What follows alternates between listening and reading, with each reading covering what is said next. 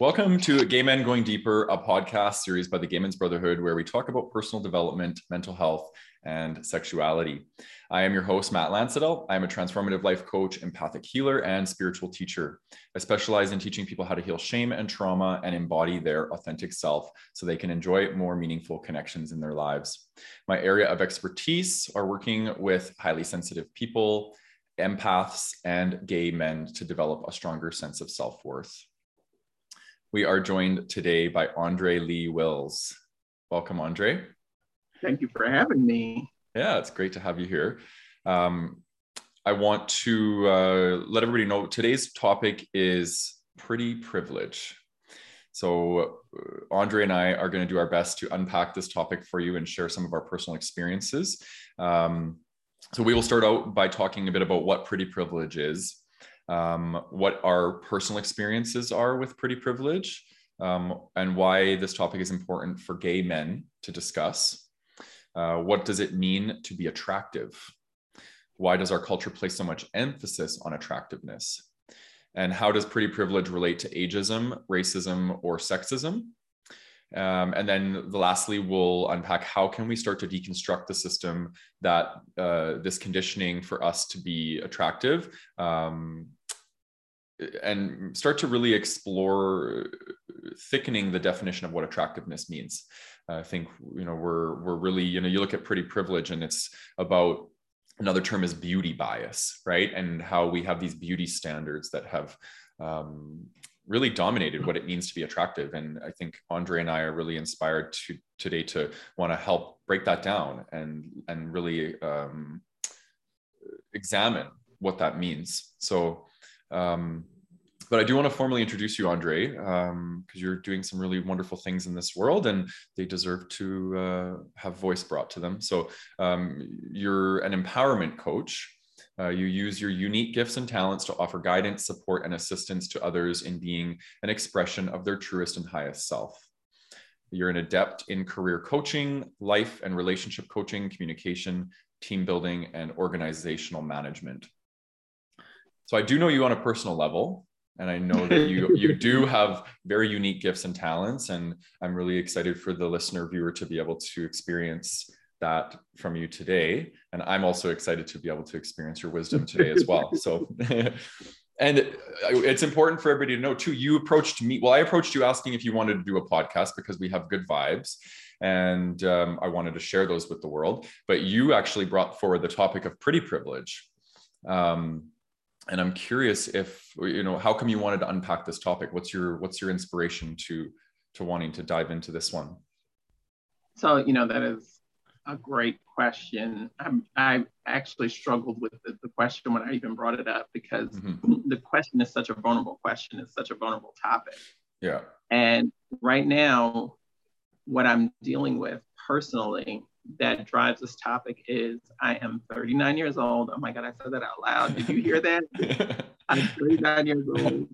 And in August, I'm going to be 40.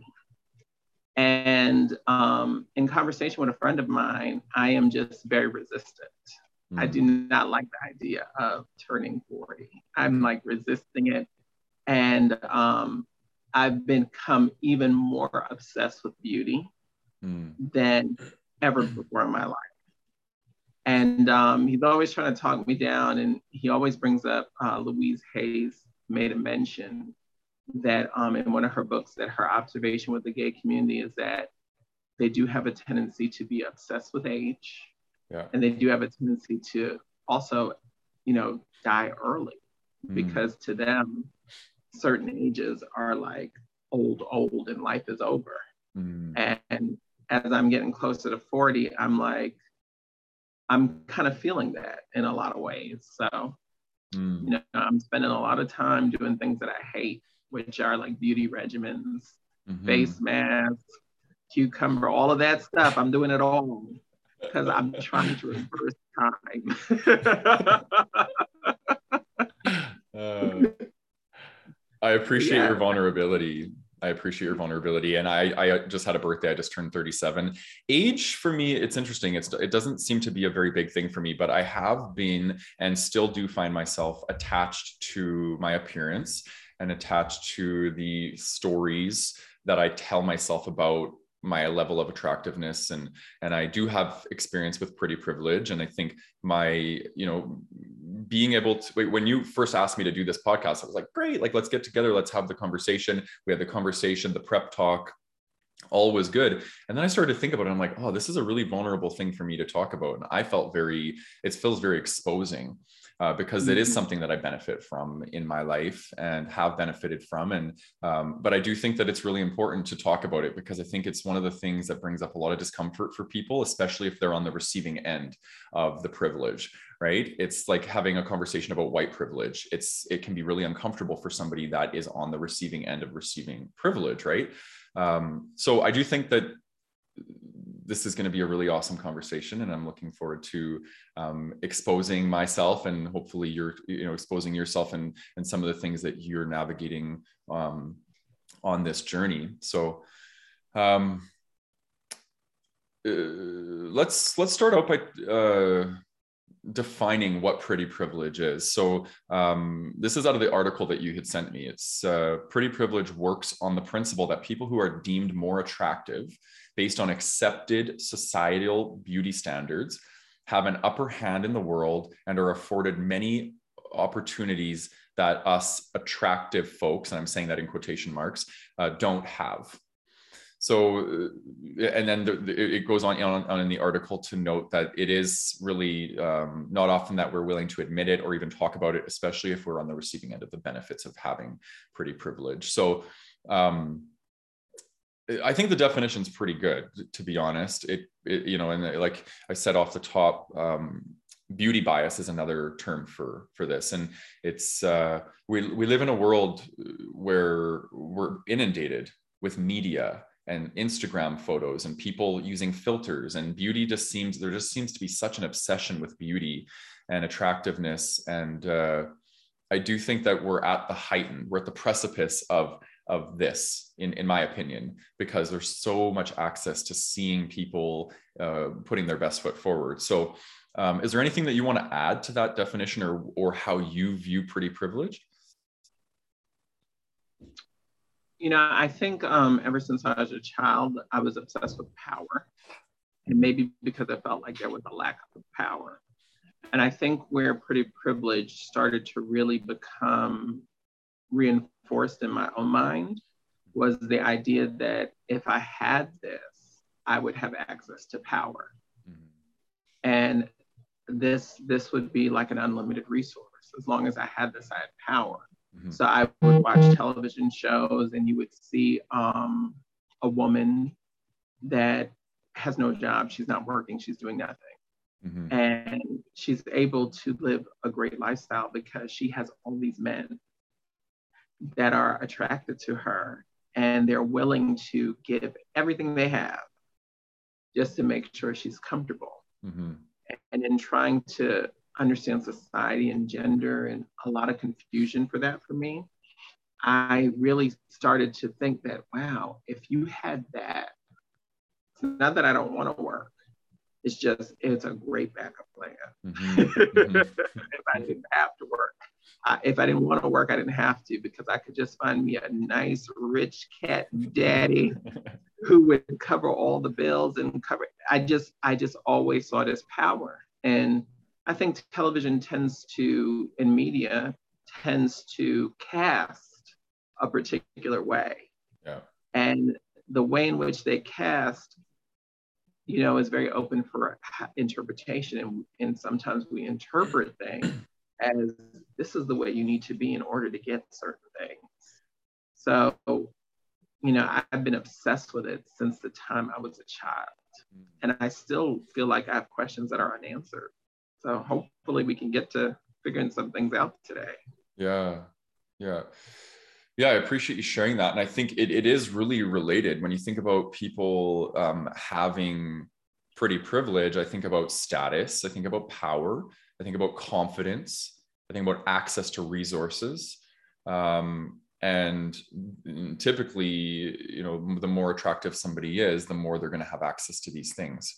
Um, you know, I'll, I'll answer the, the, the next question. So, what is my personal experience with pretty privilege? I think, um,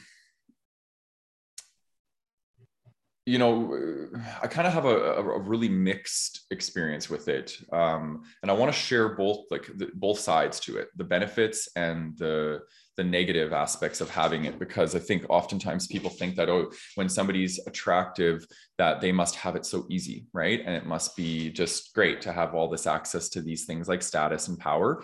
Um, but my my journey was actually um, quite challenging around this because I, I what happened to me was i did get a lot of validation when i was younger growing up around being attractive and um, and I had people wanting to be around me and wanting to, you know, offer me resources and these sorts of things. Um, but what I noticed happened was I didn't develop an internal sense of worthiness because my worth came from how people perceived me and how people would compliment me and tell me these things. And it's it's like I I um, I, I became addicted to external validation because of it. And I kind of hit a point in my journey. Um, and this was when I, I, I left my counseling role and I got into doing fitness and nutrition coaching. And I became really obsessed with my body and my appearance. And um, I didn't realize, but I was very motivated by shame. Shame was a huge motivator for me. And whenever I experienced external validation from somebody, it would just reinforce the the shame and it would reinforce me not doing the deep inner work that i had to do to get to the place of feeling internally worthy. So i, I ended up uh, you know it was about three years ago i did a fitness competition and i had like almost like an epiphany when i was on stage. And i was like this is so futile. Like literally, I'm on stage flexing my muscles, and people are judging me b- based off of my external appearance.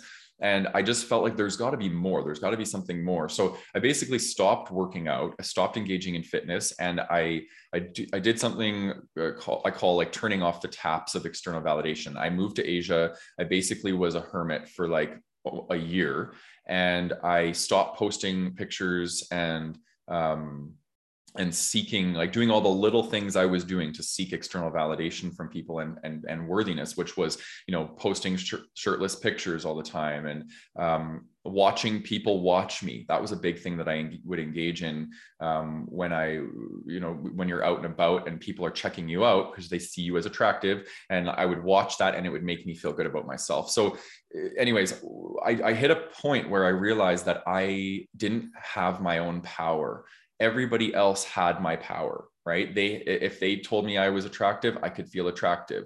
If right? So i became i became at the uh, you know basically at the mercy of other people telling me that i'm that i'm good enough.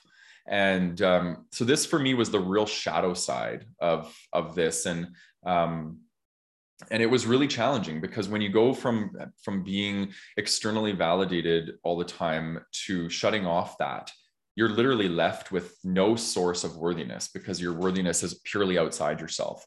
So the deep inner work that i did over the course of the last three years was really you know um, shutting that part of me off and learning how to just find myself attractive and learning how to love myself. And um, so so there's that side of it. Okay. I, I really want i wanted to bring voice to that because i think oftentimes we think the grass is greener on the other side and i want to paint the picture of both sides so that's that for me would be the shadow side. The other side is yes i've experienced a lot of privilege because of being traditionally attractive. And again i use quotation marks because i really don't believe that there's one definition of attractive.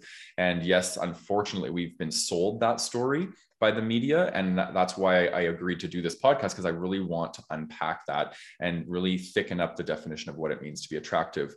Um, but some of the ways that i've i've benefited from um, uh, you know being traditionally attractive or whatever you want to call it is um, you know getting out of trouble easily. So like you get pulled over by the police and for some reason i just have never gotten tickets. I, they always let me off. Um, and maybe that has something to do with the color of my skin as well not necessarily my level of attractiveness. So there's certain things that come into play there. Um, uh, people tend to gravitate towards me. Um, so if I go to an event or something and I walk into a room, I feel like I'm I'm people tend to notice me more easily, and then they want to they're drawn to me, so they want to um, be around me. And that again, that c- could be my appearance. It could also be my energy, right? I don't want to just um, chum it up to that. Um, and then I would say access to opportunities has been a big one. So, you know, you're at a job interview and, um, you know, people tend to favor people that are more attractive or at least attractive to the, the standards that they've applied to what it means to be attractive. Um, and then the, the, last one, and this was in, in that article that you sent, and there's a lot of research around confidence and how, you know, that's one of the reasons why we, well, there's, there's, I think there's two sides to this, to, to this, you know, um, the first one being evolutionary psychology shows that um, when we are perceived as cute, right, as babies, and we have big eyes and we have small noses and um, we're perceived as being attractive or cute, then we're likely more likely to get our needs met, and we're more likely for people to perceive us as attractive, and, get, and then we have access to resources. So there is an evolutionary psychology component to it. Um, and then the other aspect I would say would be um, confidence and how when we are more attractive that we tend to operate within the a, a, framework of being more confident. And people are really drawn to people who are confident. And when you're in a job interview and you're attractive and you have more confidence that can also be kind of like a you know a correlation between you know accessing privilege and not but the root would be that i deem myself to be attractive so that therefore i can be more confident. Um, so yeah these are these are kind of um, it, it, you know kind of a few of the things that really kind of paint the picture for how i've experienced this. And i'm sure there's going to be more that comes out throughout the episode that i'll be able to share but i'll leave it there i actually want to ask you some questions if you don't mind because um, yeah. that's some things that really sparked my interest okay like yeah. when i didn't used to do fitness competitions mm-hmm. so my question is is um what was that like for you inside of that process like what was that like why you were in the competition do you remember i do yeah and you know what's interesting is when everybody around you is attractive do you actually have privilege? Oh, wow. Right? And that and everybody in these competitions tends to be attractive their bodies ripped. So and what ended up happening for me is it's like the game of comparison right? It's like because at that time i wasn't feeling worthy. I wasn't feeling good in my own body. And to be completely honest that that time in my life i was the least confident and i had the least worthiness and i looked the best. So to the outside world they probably thought oh man this guy has it made. But internally i felt like super small. I felt inadequate. I felt embarrassed, shameful, like all these things. It was just such a such an interesting time in my life, but it was the period of in my life that I needed to wake up to the futility of physical attractiveness and these sorts of things. It's just it's very futile for me. And now that I've done this work, like I feel like I don't really value that as much you know, um, in myself and even in others. Like I'm very drawn to people's energy and I'm very drawn to people's souls. And I don't like, I'm not going to say I don't at all put place emphasis or value on physical attractiveness because I think I would be lying, but it's definitely not sitting at the top of the totem pole like it used to. And um, so, yeah you know, I just want to really thank you for sharing that. That was amazing. Mm. I don't mm. know if you are present to how powerful that is. Oh, I'm so sorry. I apologize. I don't know if you're present to how powerful that is. Um, for the fact of the matter is that I had no idea.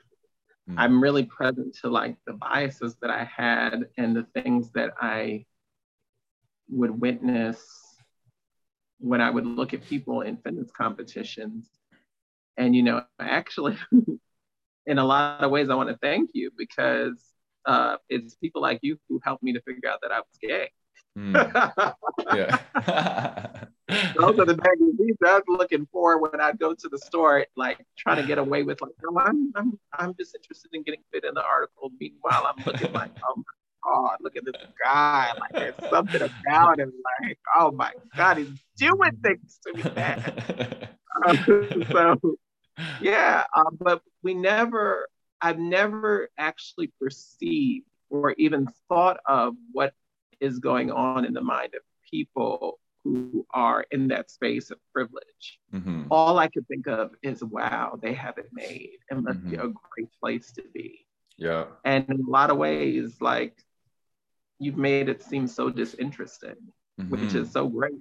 You know, you've bunked a myth for me that, oh, if I'm there and I'm doing that, I would be great and awesome. And I, I'm like, wait, you were miserable? Mm-hmm.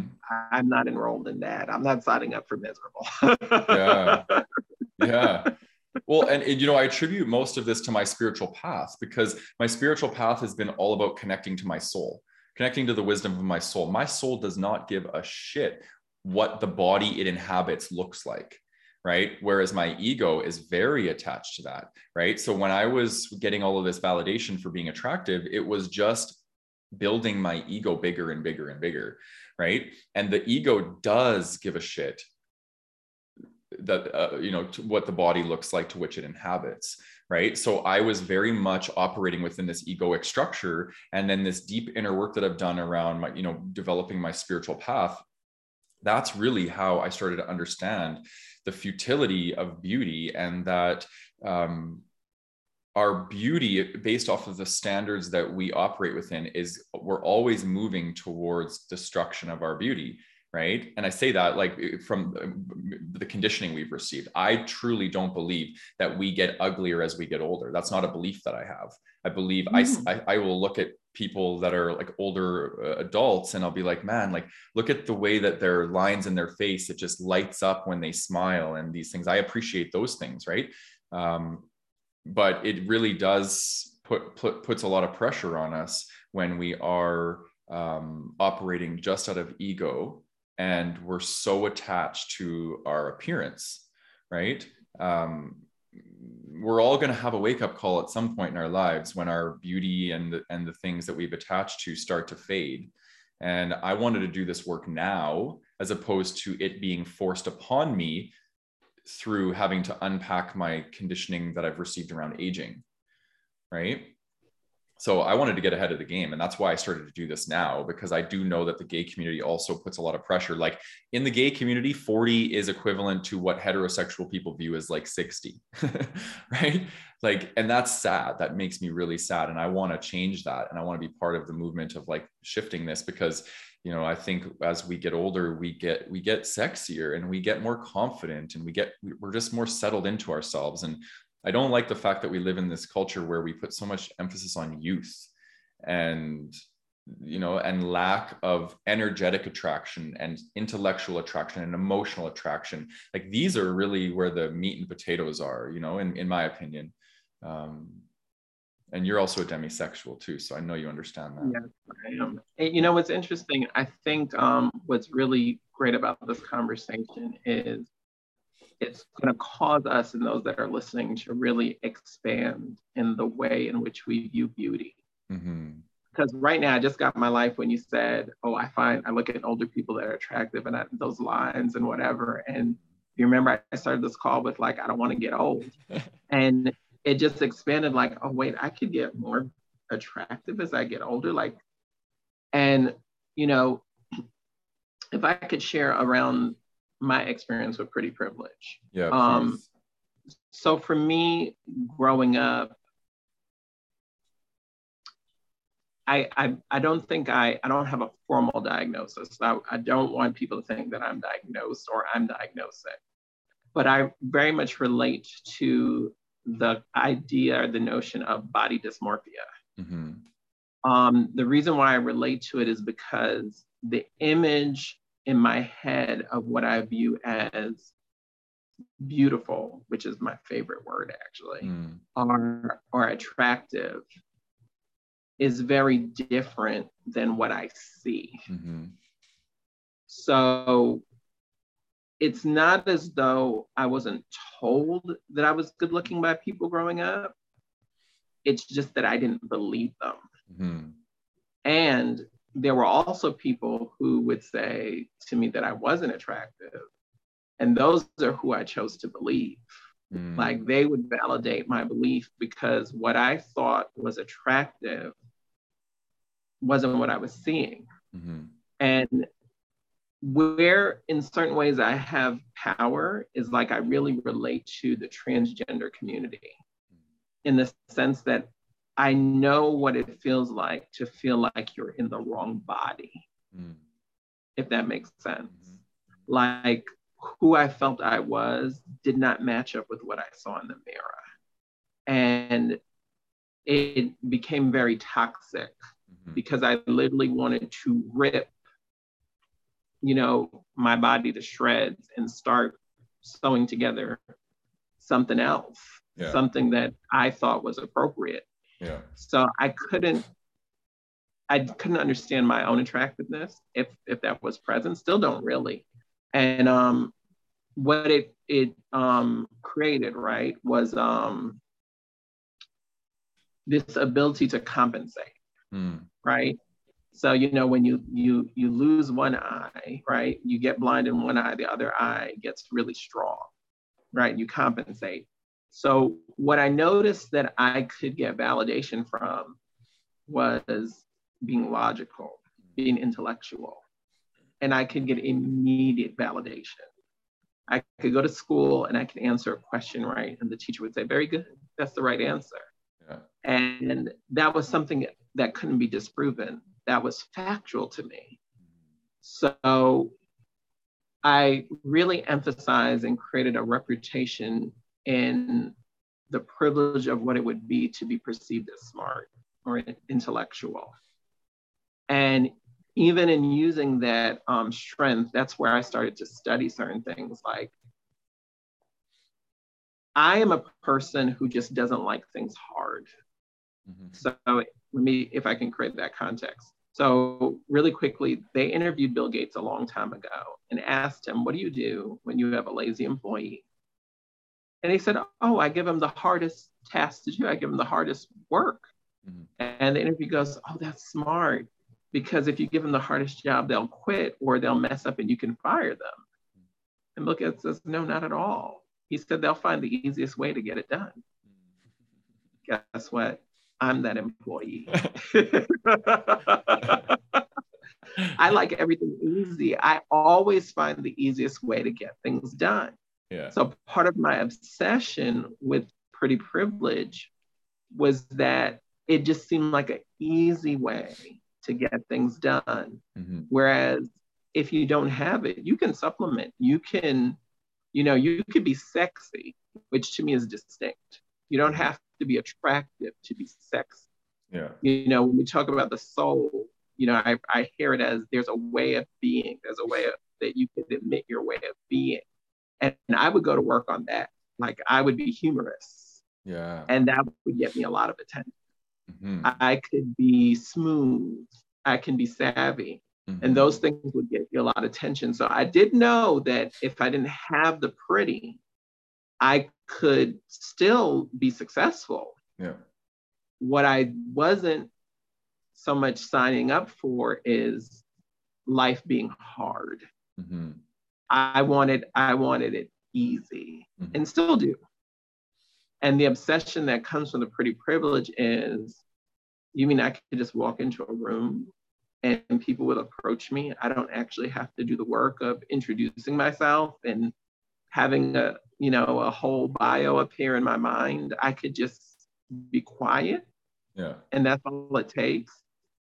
So for me, my my interpretation and my understanding of pretty privilege is that the power that you get through it is life can be easy.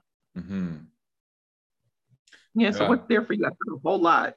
yeah, there's so much there. There's so I had to write some things down, but um, I think I'll start with the first thing that you had said around body dysmorphia, because I think, you know, like I said, I was really miserable and I was really unhappy because the, the, when you're, when you, when you do transform your body and you are, you know, we all have this image inside of our heads of how we look right? And that's the that's the transformation that we need to to to really work on right? And a lot of us like let's for the for example i used to do fitness nutrition coaching. I did a lot of weight loss coaching. And a lot of people when they lose weight they still feel like that overweight or obese person inside the in the in the, the mental image of of who they are and one of the motivators for me to doing uh, getting involved in fitness was i was very skinny as a as a kid and i hated it. I hated being skinny. It made me look feminine. I hated looking in the mirror and i started having like body image issues when i was really young.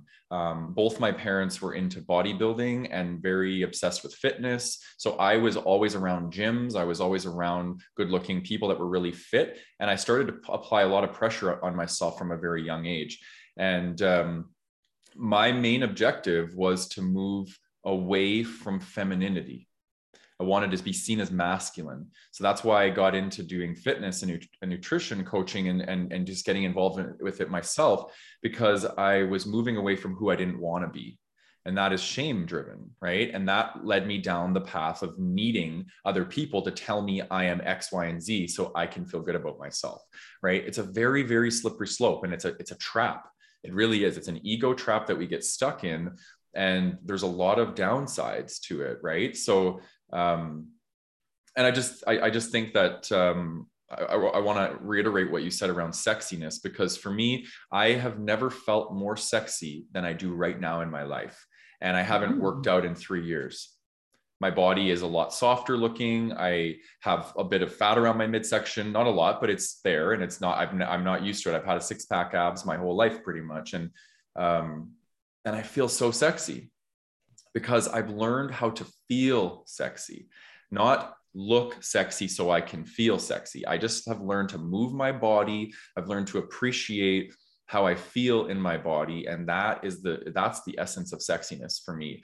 And you know, I know everybody or most people will relate to this, but you know, when you're out and about and um, you see somebody that maybe they're not traditionally attractive, but they are moving their body and they just have a confidence about them and their energy, everything about their energy is just radiating sexiness. And that person is so attractive, right? That's what we're capable as, of as human beings. We're capable of being attra- attracted to each other's energetic energetics right? And that's where, where sexiness um, happens. And another example too that I'll use is, you know, like when you're having sex, right? Like most of the times our eyes are closed or we're just in the moment and you're just feeling the body of somebody else. You're not like examining it and watching it. And, you know, like, so that's when you, you fall into the essence of sexiness and the essence of attractiveness, which is, in my opinion, how we're meant to be experiencing it. And um, I can just hear the voices of people being like, well, no, that's not true because men are programmed to view like that's the, that's I, I heard that hear that a lot a lot in evolutionary psychology that men are programmed for um, for this for this exact thing to have biases and and to uh, you know we're very visually governed and we we want attractive mates. And that is very very true right? And we compete with you know in all species there's competition amongst males um, to pick out the most attractive mate right? So this is part of it. I get that. But that doesn't mean just because psychology evolutionary psychology says that's how it it it, it has been doesn't mean that that's how it always has to be. And i think the conversation that we're having i want that to, for people to start to challenge that that we don't have to be governed by attractiveness. We can be governed by other aspects of our nature, but we need to wake up to these things, right? We need to connect with our soul. We need to connect with our body. We need to connect with energy so we can start to see um, attractiveness and the definition of attractiveness start to expand, right? And not be um, so limited, which, you know, traditionally you look at what is attractive and it's very Eurocentric. It's white, tall, thin, symmetrical, um, like these sorts of things. And it, it's just we're that doesn't work. It doesn't work anymore. You know what I mean? We need to be broadening that that definition. So, yeah. So, you know, you said something very interesting because the one thing I hate to admit, right, that I think a lot of people don't admit is it's really a control issue. Mm. Um, it's very hard for me to be at peace with the fact that there's areas and spaces in my life where I don't have control mm-hmm. and having to be okay with that. When it comes to attraction, when it comes to love, when it comes to relationships, there are no rules. Mm-hmm. There is, it is, everything is completely out of your control. Mm-hmm. And you notice a lot of confrontation stems in those areas from control. So, you know, I've seen people, like I have friends who will get so upset with certain things with dating or online dating. And it's really the fact that they have no control over the person that they're attracted to. Yeah. And they're so resentful for the fact that they can't just walk into a store and build a man or, a woman, whatever you're attracted to, build the perfect person for them and walk out and get it just like that. Mm-hmm. Um, so I think it definitely, you know, is a control issue because if we release control, I think we would understand that um, people like what they like. Mm-hmm. And there is a demographic out there for you. Yeah. Even when you look at the LGBTQ um, commitment, our um, our um, our advocacy for equality. It's really the fact that people don't understand that we can debate all we want if being gay is genetic or environmental. Mm-hmm. But the truth is, is that attraction is just not within in our control. Yeah. And if people could see it from that perspective. So, you know, there's people out here that are attracted to tall, there are people out here that are attracted to short. Yeah. Even for the heterosexual community, they like what they like. And sometimes they're mad about it. It's like, oh, why do I have to like this type of, why do I have to be attracted to this type of person? Mm-hmm. Life would be so much easier if I wasn't. And that's the humanistic connection is that you know, we wish we could control who we're attracted to. Mm-hmm. We want to, like me doing the work to try to get to this pretty privilege. It's just about having power and a say and a control. Yeah. You know, really just trying to bring in what I think I'm looking for because what I think I'm looking for is not attracted to who I think I am. Mm-hmm. So if I could become that person, right? Like if I'm attracted to someone that's muscular, my assumption is a person who's muscular and fit is not going to be attracted to this body type. Mm-hmm. So I've got to become who I think they're attracted to so that I can have power mm-hmm. in getting that. Right. And you know, it's it's um unfortunately it's very toxic but I think the first place to start, you know, as I bring it full circle, as I ramble, is um, I just think it's really a, a lack of accepting that we're not in control. So we want to create these status quos so that we can identify something and be in control. Like you should be looking at this, and that's what is good. So, you know, I said a lot, man. Anything for you? Hmm, you know, it, it, it, makes me curious about the the gay community. Why? How, how do you see this showing up in the gay community? Um, and why is this conversation important for gay men to either be part of or to hear? I think um, what people have to understand that that is not an honest conversation, and maybe even our heterosexual counterparts can't understand, is that because we are a minority, the lack of privilege does not give us access to things easily and readily. So I think if you ask a lot of gay men, how do you meet men?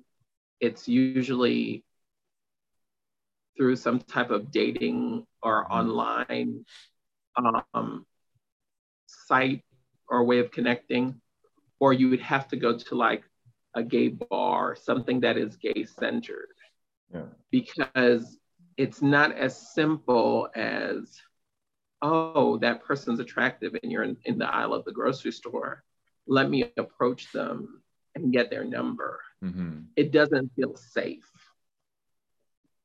Right? Sometimes people are just offended by you making an assumption that Yeah. they're gay. And it's not it's not that I'm assuming that you're gay or not, it's I'm just attracted to you. I'm Yeah. hoping you are. Yeah. Yeah.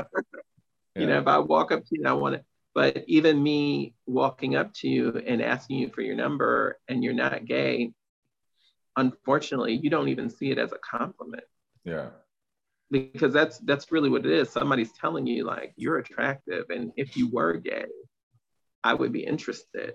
Yeah. So I think, you know, for our community in particular, part of our obsession is the fact that we don't have the same privileges as our heterosexual counterparts. So we we um, try to um, I used the word earlier now it slips my mind. Uh, I said it about losing an eye.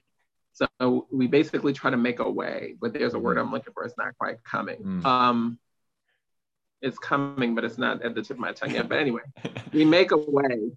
Um, you know, we find a solution so that we can live life feeling like we are the majority. You know, a lot of people will look at Compensate. gay men me, huh? Compensate. Was that the word you were looking for? Compensate. oh man, it's a good thing you're here. you know, sometimes people will look at gay men and they will see like that we have a lot of beautiful, interesting, fascinating female friends, Mhm. heterosexual female friends. Yeah. And they don't really understand that it's just that they're a safe space. Mhm. And they're the ones that we can relate to or envy or be jealous of because they do have access to walking down the grocery aisle. And a man will walk up to them and say, Hey, you know, can I get your number? Mhm. Um, part of the relationship is we do live vicariously through them. Mhm. You know, they're they're they're like a doll. Yeah. You know, not that women are dolls, but I'm just making a connection. They're like a doll that you you play with as a kid. Yeah. So you know, you you've you've given up on the fact that you'll ever experience that. Mhm. So you live vicariously through someone else. Yeah. Exactly. And they're they're they're the safe space for that. Yeah. Hmm. Why do you think um, gay men and or just even the general culture, why do we place so much emphasis on attractiveness?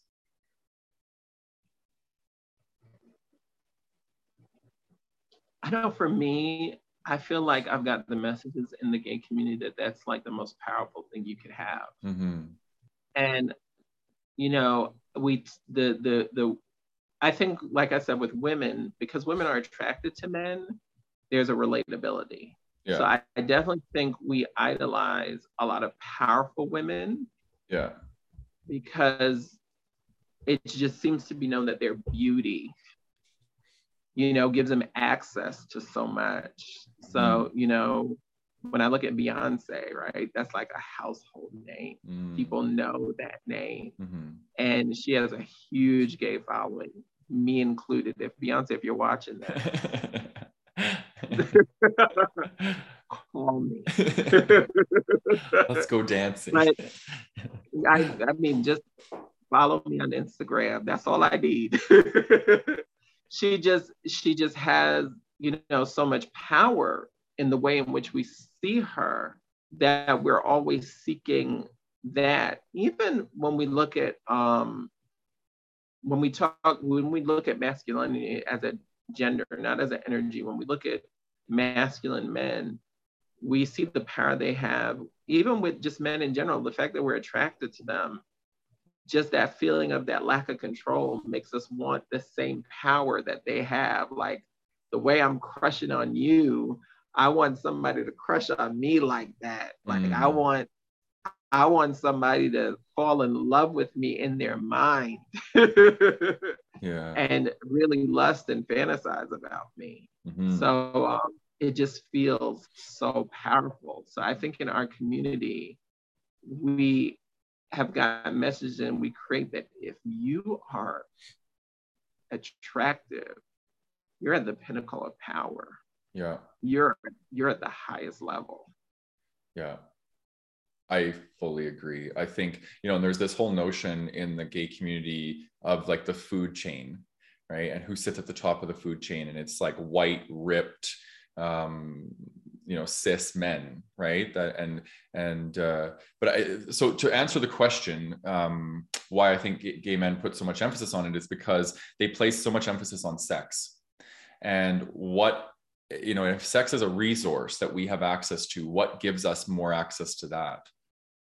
Being attractive, right? If you're attractive, you can pick from the litter, right? And I think that's why we place so much emphasis on it, is because there, we come from a, a community or a culture where hypersexuality has been um, encouraged almost, right? And I don't think there's anything wrong with sex in any way i'm very sex positive but when it's when when we're overcompensating in one area for lack of ability to connect in other areas course we're going to put more emphasis on being attractive because that gives us more access to the one thing that most gay men tend to value the most which is access to sex right and access to other attractive partners so that would probably be my answer to it and i think you know i look at my journey and i've I, you know i've morphed into a demisexual right? And now I place more emphasis on emotional and energetic attraction.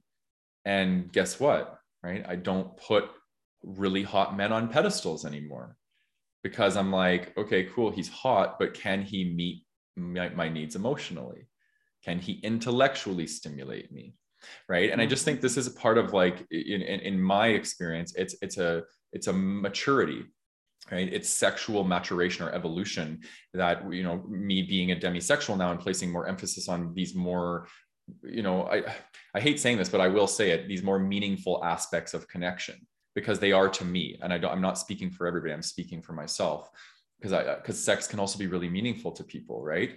Um so anyways and i think that's part of the decon- deconstructing this pretty privilege is we need to start placing more emphasis in the gay community on the qualities that make us beautiful in other areas. And i think that's been a big thing for me. And when i did turn off the taps of my you know external validation um, i remember um, men messaging me or asking to see pictures of my dick or you know whatever those things were and it was very triggering for me because i felt objectified and I didn't want that, right? And I know it's funny because there's probably people listening that are like, "Oh, poor you," you know, like they because they might really desire to be objectified. But for me, it was it was I was trying to undo that.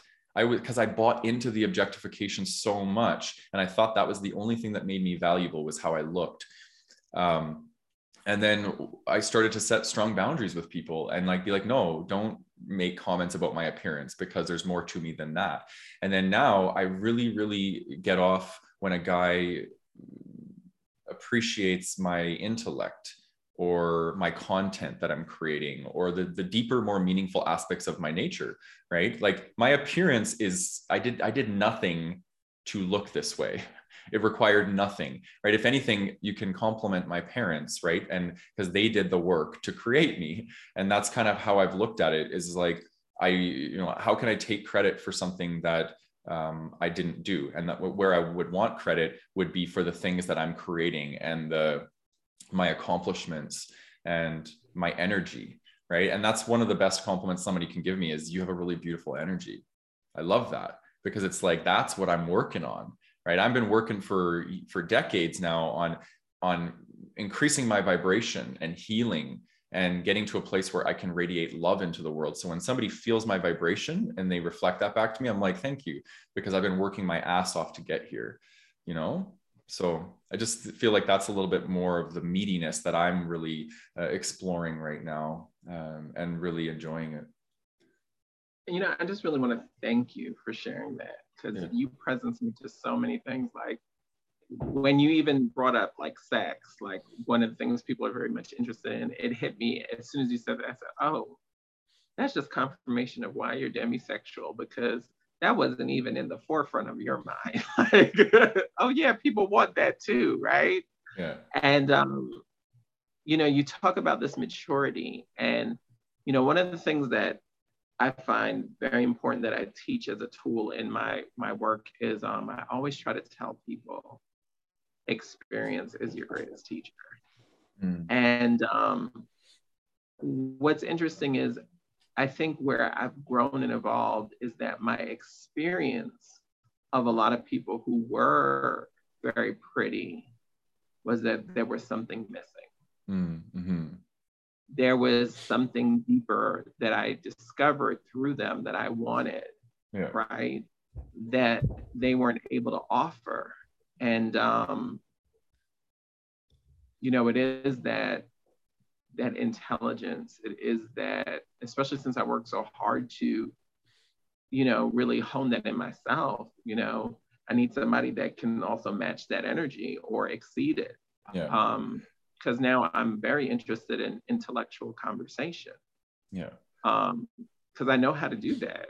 Um, and um, something else you said that was very, very interesting. Um, you shared, um, you know, what really makes somebody attracted to you and to, attracted to you, what you're looking for. Yeah. And that's really powerful because it's going to either do one of two things. Anybody who's listening to this is going to say, now I know what to do. I know what he's looking for, and I'm that. Let me go get him. or those people are like, I just want to have sex with Matt. They're gonna they're gonna act like they're interested. they're gonna be like, you have a beautiful energy. I'm an empath. I'll feel it. Can't get shit past me.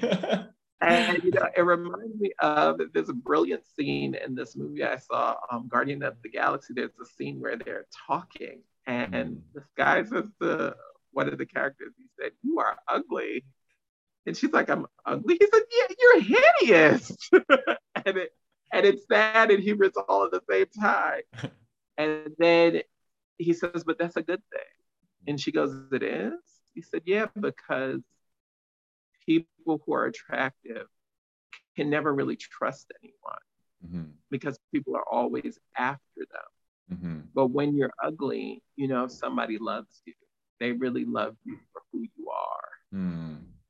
Wow. And I remember just being so mind blown by that statement. Um, because I do think that's the request of 90% of all human beings is mm-hmm. to be understood and to be loved for that and to be able to be in an experience of a relationship where they get to be them their full self and still love themselves. Mm-hmm yeah that's a um that's actually um a measure that i use in my business when it comes to relationships and love. I'll always ask three questions. I'll say who do you get to be when you're with that person? Who don't you get to be when you're with that person? And then my final question is do you like who you are when you're with that person? And if they definitely hit that last question on the head with, yeah, I like who I am. I get to be me. I said, you're in a great relationship. Hmm. Because I, I perceive now that relationships have nothing to do with the other person. And this is not my original thought, by the way. So I don't want to take credit for this. Mm-hmm. But um, I've, I've learned that relationships give you access to experiencing who you are as a person. Mm-hmm. And when a relationship is good, you, they are a mirror that allows you to see all of who you are mm. and you get to fall in love with who you are through them. Mm. Right. So, yeah. Mm. I love everything you just shared. Thank um, you. And that's part of, you know, in my experience of maturity has been that right? And not uh, using my appearance as a currency and really allowing myself to kind of come into connections and really bring forward other aspects of myself. And that, that's actually been a big frustration of mine like be you know being traditionally attractive is like um you do experience um, or I, I'll speak for myself. I have experienced like envy and jealousy in, in my relationships um, is is one of them, and just from people in general. And um, it's challenging, right? And, and and you said that you're never you're you're not quite sure when you know you are attractive when people are interested in you, whether they're just they're interested in you as a personality or they're interested in wanting to just bang, right? And that has been a big big part of my um, of my life and one thing that really shut me down sexually because i was objectifying myself and i was getting objectified and i was only being valued for that so i did shut that part of me off and i think that was part of my transformation into becoming a demisexual as i disconnected from that that part of me that allowed myself to be sexy and allowed myself to be amazing and awesome because I felt like if I claimed that space, that people would hate me and they would be threatened by me or they'd be jealous of me. So I dimmed my light a lot in my life when, when I think when I look back and think about it. Um, and I did that because I didn't want people to not like me, which is kind of interesting because I want you want people to like you, you want people to be attracted to you, but you want it to well, I want it to be for the things that I value about myself. Right. And um, so anyway, there's just there's a lot of stuff here. It's really meaty topic. Thing that I'm hearing in your speaking is it sounds like you discovered the kind of people that you want to like you. Exactly. Exactly. The, the, the kind of people where you can be met and it works. There's something very interesting inside of what I heard. Um, you know, when when I was in in like deep love. When I was, I knew I was in love. What was very interesting is he would say to me, Andre, I love you. And he would say it in a way that I would just look at him like, you really mean it. Like, you mm. really mean it. Like, I think you're telling the truth. And I really struggled with that because it's not as though I didn't I've never heard Andre, I love you. And that's my favorite sentence to hear in the world. I could, mm-hmm. I, I, Andre, I love you. Oh, give me, give me that. Right. Yeah. But I, I was, I'm present to the fact that before that relationship, people would tell me and I would not believe them, including my, my family, the people who I think love me the most on this planet. Mm-hmm. Right. Yeah. But he would say, I love you in such a way that I would believe it and I think that he was sculpted to be so attractive in my eyes that it did something for me. Because I didn't think somebody as good looking as he is could fall in love with somebody who looked like me. Mm. And the way that he would describe me and just say certain things to me, it would be so random. And I realized, wow, he means it. He used to cut my hair and he'd smile and cut my hair and he'd be like, You're so handsome. Mm. And I'd be like, Stop. And secretly I'm like, Say more. I'm loving this. And unfortunately, he passed away. Oh, wow. And when he passed away, I was mourning the fact of where am I going to get that from? Like, where am I going to get someone that loves me at that level? And mm-hmm. it's like a voice in my head said, why don't you do it? Why don't you love you? Mm. And I went on this whole commitment. I made this commitment to myself and a commitment to him to honor his memory that I would do the best that I possibly could to see myself the way that he saw me. Mm. Now, I've been very successful in getting glimpses of that. I've gotten I've gotten glimpses of just strong moments where I am so in love with me, mm. and it really feels amazing. Mm. It feels amazing to just embrace the all of me. And I think this is like the most important part of the conversation because what I'm hearing is is that's really what you were seeking Hmm. but didn't know how to find it. Yeah. I think now you know how to find it. Mm-hmm. And I think if if anybody got that from listening to this, your whole world is going to be blown and changed. Yeah. And you're going to find a new level of peace. Yeah. So, yeah. Thanks, yeah. man. Yeah. Thanks for that reflection. And I think for me, it's like slow down, slow down. You know, the mind is, is, is perceiving attractiveness through the lens of the eyes, right? And attractiveness can be perceived through all of our senses. And I think that's important to note. So when we slow down and we connect to our bodies, you might find that you're aroused and attracted to something that maybe you never thought possible. Right. And that's what I'm experiencing now. And that's energetic attraction. That's soul driven attraction. And I think that's, that's really, um, you know, where the, the meat of, of connection is, in my opinion. But I want to go to the, the last, well, let's go to the last two questions. I'm, I'm being mindful of time too. Um, Okay. This is these last two are really meaty though. There's lots there. So um, how does pretty privilege relate to ageism, racism, or sexism? I know that's a really big question, but whatever comes to mind, just share it. I've got some perspectives as well. I think we do have some generalities for each of those categories. Mm-hmm. You know, I, I always hate generalities because mm-hmm. they can always be disproven, but they make us feel comfortable. I agree. Yeah. Um, like it's a quick answer. Yeah. Um, I, I still think for each demographic, where pretty privilege stands is it's an access to something.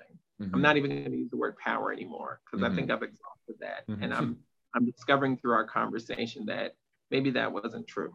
mm-hmm. Maybe it doesn't give you access to power.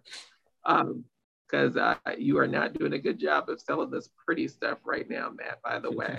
and I do want to be responsible for that. I don't think the viewers and listeners are going to like this whole way you're like traditional. I don't think nobody sees you as traditionally beautiful, but that's just me. That'll be our next question. So we'll, we'll unpack that. but um, I just think um, I don't think the age, the demographic, or the race matters. I think what what matters or what what we see is there's a privilege there. Mm-hmm. There's just a privilege there. Yeah. You know, you and I could be of two different races and we could both do the fitness competition and you could possibly win just based on your race alone. Mm-hmm. But it still doesn't mean that I won't go through life experiencing privilege. Yeah. It just means I lost that competition. Yeah, that's true. Yeah. Right. Mm-hmm. So I think, I think privilege is just privilege. Yeah. And I, I agree. And I think there's this element of like, who are you around? Right? Because privilege is only um, accessed when somebody is willing to give you privilege, right? Or, or and, and it's, it's usually a system. But what is the system? The system is made up of a bunch of individuals with their own individual beliefs. So I do think that this deconstruction and the way that we start to view these things around age, race, um, pretty privilege, sexism, any of this stuff it starts with us changing the way we we we relate to uh, our own conditioning right? Because we have to be we have to be giving power away to a group of people in order for that group of people to be getting privilege out of being that group of people right? Like i said like you know if i if at the fit in the fitness fitness competition everybody was was considered attractive and majority of them were white so does that give me privilege? No, because everyone else is on an even playing field, right? So yeah, and I think you know pretty privilege relates to all of them, but I'll speak to ageism is probably one of the biggest ones in the gay community because we do have this notion that the older we get, the less attractive we become, which is so fascinating because if you look at the heterosexual um, relationship like the woman tends to be more attracted to the man as he ages and there's this whole sexiness around salt and pepper and and that sort of thing. And yet our culture places such a strong emphasis on youth and virility and these sorts of things. And um, there's nothing wrong with that. If that's what, you, gets you off fantastic. But you, you really got me thinking I might, mm-hmm. I might look weird on camera because I, I realize I'm looking to the sky as I'm just processing all this. Um, you know, it's interesting because, you know, I'm always trying to explain to people, you know, you know, I really don't think that people get that sometimes what heterosexual women are attracted to is completely different than what gay men are attracted to. like we really yeah. don't physically like the same thing. So when, you know, a heterosexual woman, you know, like the new term, like a new term that I hear a lot is dad bod, right? Mm-hmm. And um, that's like a new privilege. Whereas in the 90s growing up, that was what we were looking for. Yeah. Um, I, I noticed how a lot of heterosexual women can be attracted to certain things. And the messages that we get in the gay community is like, nope, nope, that's not it. Nope. Mm-hmm. And, you know, sometimes my um, heterosexual female friends look at me and they're like, I don't get it. Mm-hmm. like, what do you see in that guy? What do you like? yeah. And I'm like, it's just so beautiful. mm-hmm. I, I, think that plays into um, the status because if you think about it, a lot of women would prefer to date a man who is less attractive than them. So they don't feel threatened and they can feel more more superior. And that's obviously a generalized statement but i think there's truth to it. And in the gay community i think there's status in having a, an attractive partner. If your partner is really hot it shows that you're able to catch that fish kind of mentality. So I just think that there is value for mm-hmm. women dating a guy with a dad bod. And maybe that's the catch that it's like, oh, if I date this guy and he has a dad bod, that maybe other women won't be as attracted to him. And then he, there's no threat. Interesting. That was perfect. Yeah. I, I, definitely agree. Like, yeah. you know, I've dated guys that I think are far more attractive than me, and I feel like I've won a prize. Like, mm-hmm. yeah, that's mine right yeah. there.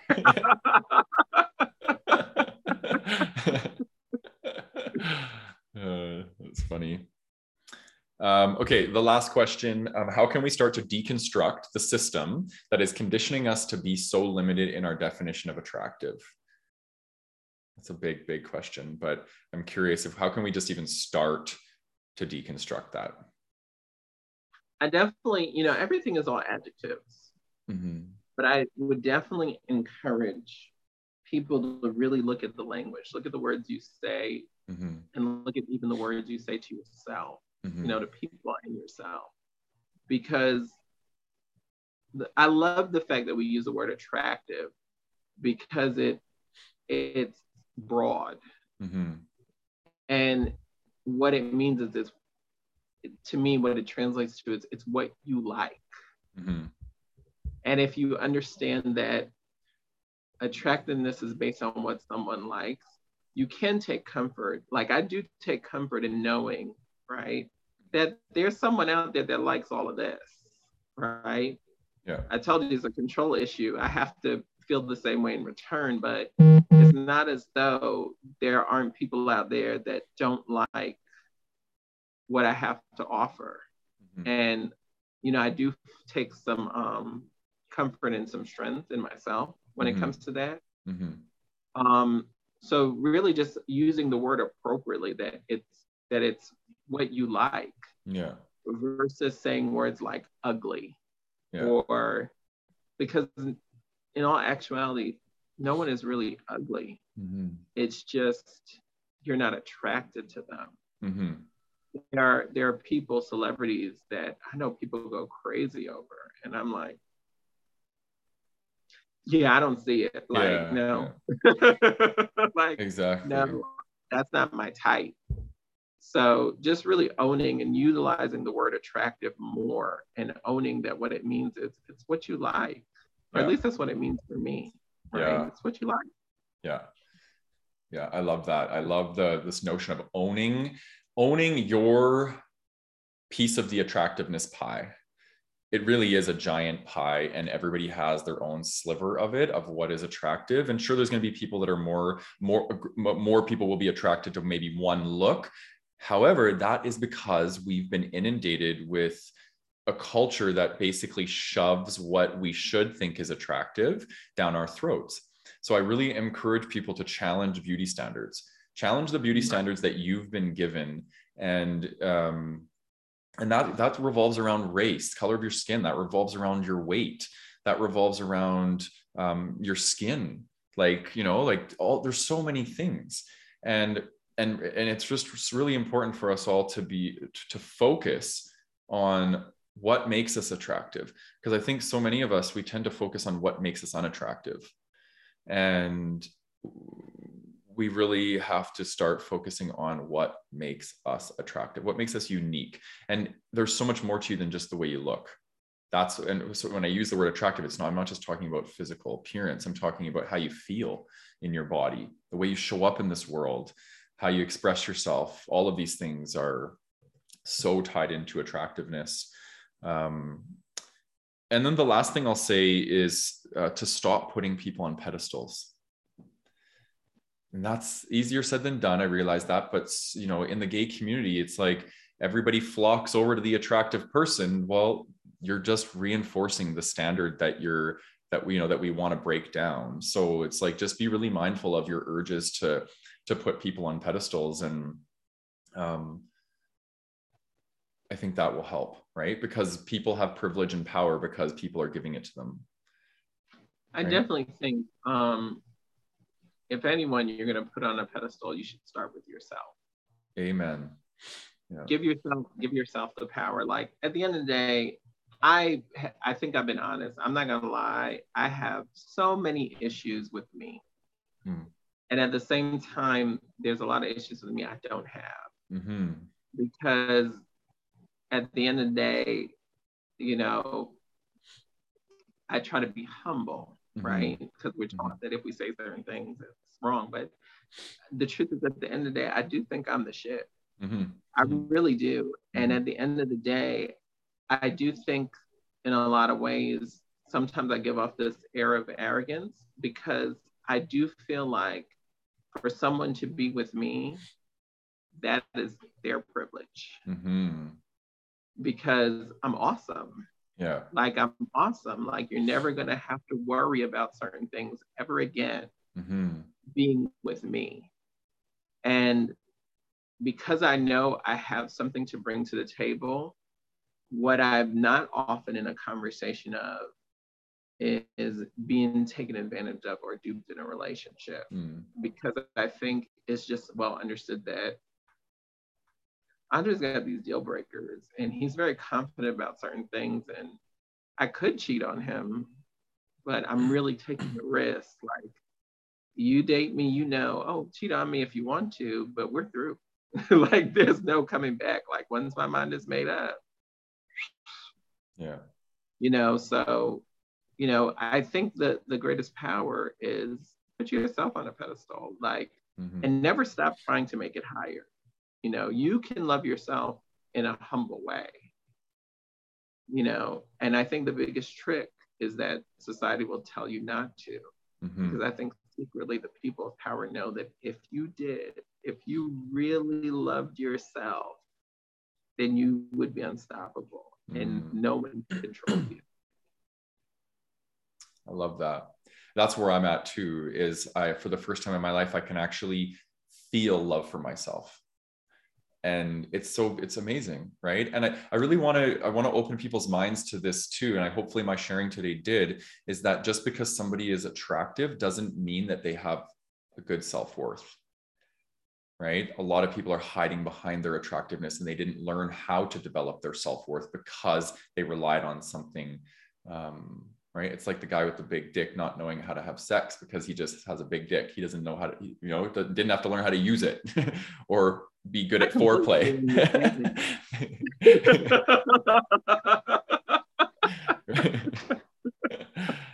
uh, and and I like I like how you said you can love yourself from a place of humility. And I think you know if if if you are somebody who tends to be more on the attractiveness side, practice humility. right practice not relying on your looks all the time and using them to access privilege and and if you are somebody who is traditionally not attractive um, practice dignity practice putting yourself on the pedestal practice focusing on what makes you beautiful on the inside and the outside so i think we'll i feel complete in my sharing is there anything that you want to share I definitely feel complete, and I just want to thank you. You know, Matt, you could have been mm-hmm. anywhere else doing anything else. Mm. So, you know, I just appreciate you spending the time with me. And if anybody watches or listens to it, uh, just for you, I want you to know that if nobody gets anything from this, I got so much. Mm. I got all that your intentions and some. So just thank you for being a contribution to my life now, in the past, in the future, and always. I appreciate oh. you. Yeah, I love you, brother. I love you. You're a beautiful soul, and uh, yeah, I'm honored to be able to spend this this time with you. Um, for people that might want to work with you because you are awesome, um, where can they find you? How can they connect with you if they're if they're drawn to your energy? Okay, so the name of my company is Raising Vibrations Coaching. Yep. I am currently in a rebranding phase. So um, my website will be out soon. Mm-hmm. Um, you can find me on LinkedIn. My full name is Andre Lee, A N D R E dash L E E, Wills, W I L L S. And don't even be afraid to uh, shoot me a message in uh, Facebook or yeah. Instagram. Yeah, you're in the Brotherhood too. So if you're wanting to, and you know. I'm in the Gay Brotherhood, so you can find me and I'll be happy. You know, I don't objectify me, but I love it when people jump in my DMs. Let me tell you. and if you're really good, I'll let you objectify me. I love it. I love it. That's a great place to end off. All right. Um, yeah. So for people that are watching this on YouTube, uh, leave us your comments and your questions. And this was a really uh, interesting topic, and we'd love to hear what you have to say about it. And if you have any questions for Andre or myself, please let them or please uh, put them in the um, the comments on YouTube. And if you're watching on uh, your favorite podcast platform, please leave us a rating and a review if you feel called to, because we do read those in the the, pod, the trio podcast with Callan, Michael, and myself. And if you are not yet already, join the Gay Men's Brotherhood on Facebook, and you can indulge in these conversations with other gay men and grow alongside other gay men uh, like myself and Andre. So, again, much love to you, brother. Thanks for coming on and sharing an hour and, and a bit with me. It was uh, awesome. All right.